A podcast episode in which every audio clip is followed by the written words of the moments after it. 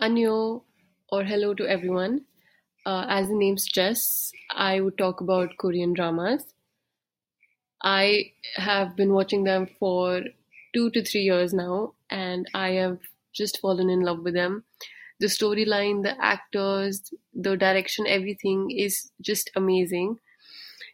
And I think once you start watching them and you realize how great the storyline is, you just, it's very difficult for you to stop. So I've seen a lot of shows and but I would talk about, you know, like shows for beginners or where to start if someone who wants to watch shows, you know, where should they start from? So without wasting any time, so the number one or the top show which I would recommend is Boys Over Flowers. It's got Lee Min Ho, and I think it's everybody's. I think it was everybody's first show for anybody who's already a drama fan and someone who's wanting to watch, I think you should start with Boys Over Flowers. Then on number two, I would recommend Playful Kiss.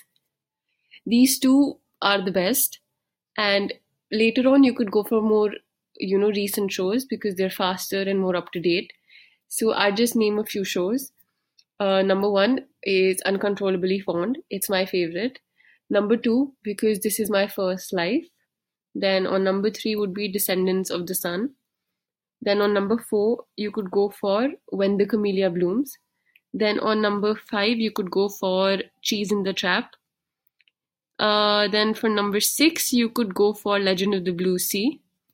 And, you know, I would, and the last one, which I'm currently watching, is Tempted, which is also really great.